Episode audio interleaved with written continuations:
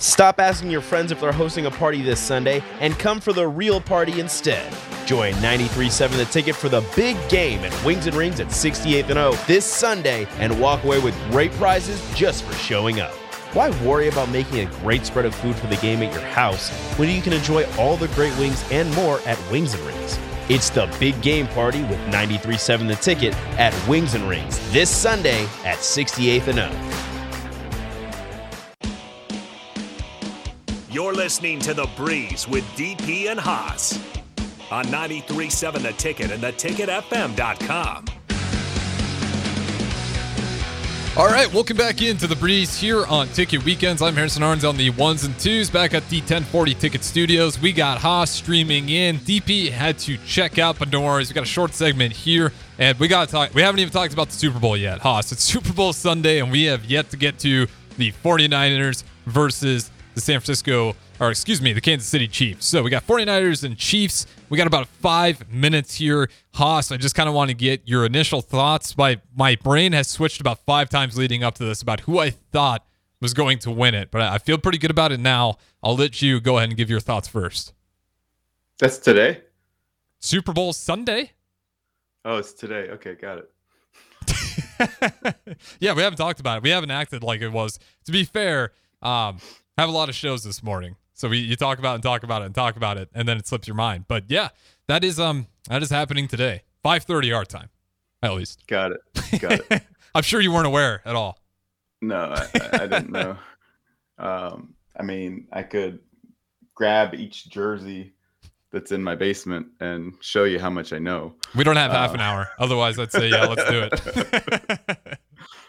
That one's Steve Young. That you can't see. That's Jerry Rice. Yep. Montana over there is the newly Hall of Famed guy that DP got me an autographed jersey from, Patrick Willis. There's a Kaepernick one next to my squat rack. I'm surprised. Okay. Surprised you got Ronnie the Kaepernick. Lott. Yeah. So he's the only one that is not a Hall of Famer. Yeah. I was going to say he's a bit of an odd duck in that collection of yours. But DP got it for me. And yeah. Ronnie Lott is over there near the bike.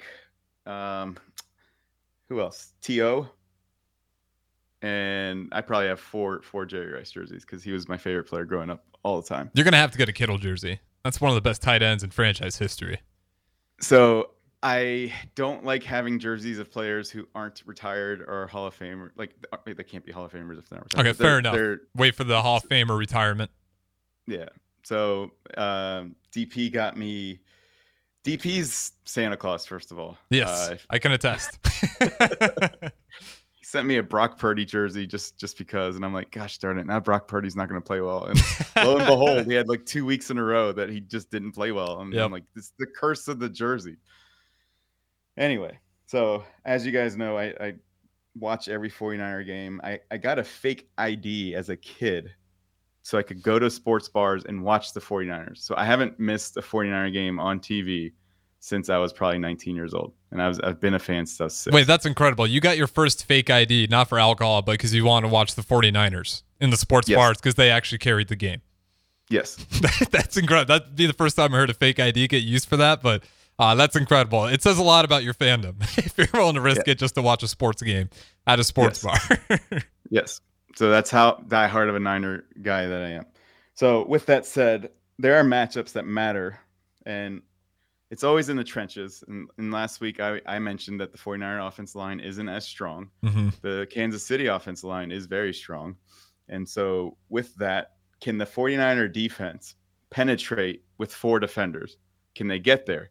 Is Chase Young actually going to play as much as he's played the last couple of games despite not having effort? So that was one of the stories. Are they going to play Gregory more? Or are they going to blitz a little bit? So when Greenlaw gets there and Warner gets there, they don't blitz that much. The Niners' defense now is more cornerback-oriented instead of linebacker and defensive end-oriented just because of their coordinator. Will they blitz with more than just their regular 4-man rush? So that's one thing to look for. From a protection on the other side, how much is Jones going to disrupt the interior of the 49ers offensive line? And how much does Purdy have to throw with someone in his face? So if Purdy doesn't have someone in his face, doesn't have someone hitting his arm, doesn't have someone making him throw while on his back foot. He's a lot more effective. And those are the things that I'm going to be looking for while watching the game. Yep, that's the same thing. Where is Chris Jones lined up? Where is he lining up, and what are the 49ers going to do to try to slow him down? Kind of the same thing on the other side. How are you going to stop Bosa? How are you going to stop Chase Young? And when Randy Gregory is considered depth, that's a great problem to have. So to have that lineup, then obviously Greenlaw and Warner, those two surprisingly felt like they haven't been playing their best throughout these playoffs. So I will be kind of intrigued to see how. Well, let's hear it. Let's hear it. The Green Bay game, Greenlaw had 2 picks. Okay, that was and Fred Warner was everywhere to tackle, all over the field. So, yeah, I guess the more so talking about it's the rush. It's the rushing defense, but that's not necessarily. I understand.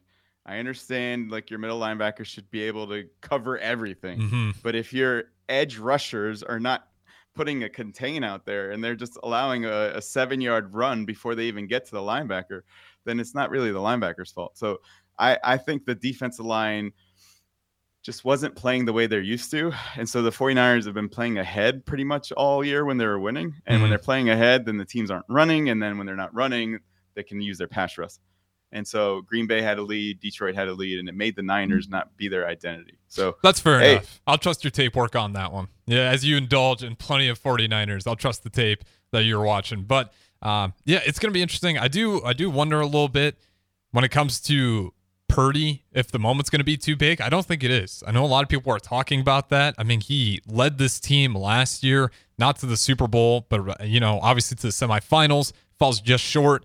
This year, I felt like the pressure was on him. I feel like he already got that out of his system. He had like you talked about, that little stretch of games where he wasn't playing great, and he got out of it. You can't say the same about Jalen Hurts, who's in the Super Bowl last year. So I think he's already kind of conquered a lot of those demons. I'm not worried about Brock Purdy diminishing in the moment. I don't think the lights are going to be too big for him, but I do want to get your thoughts. And real quick, because we do have to get out of here. I'm picking the 49ers to win it still. 24-21 walk-off field goal. I'm going 49ers, but give me your thoughts on Brock Purdy. Is the moment too big? And then go ahead and give us your pick and we'll get out of here.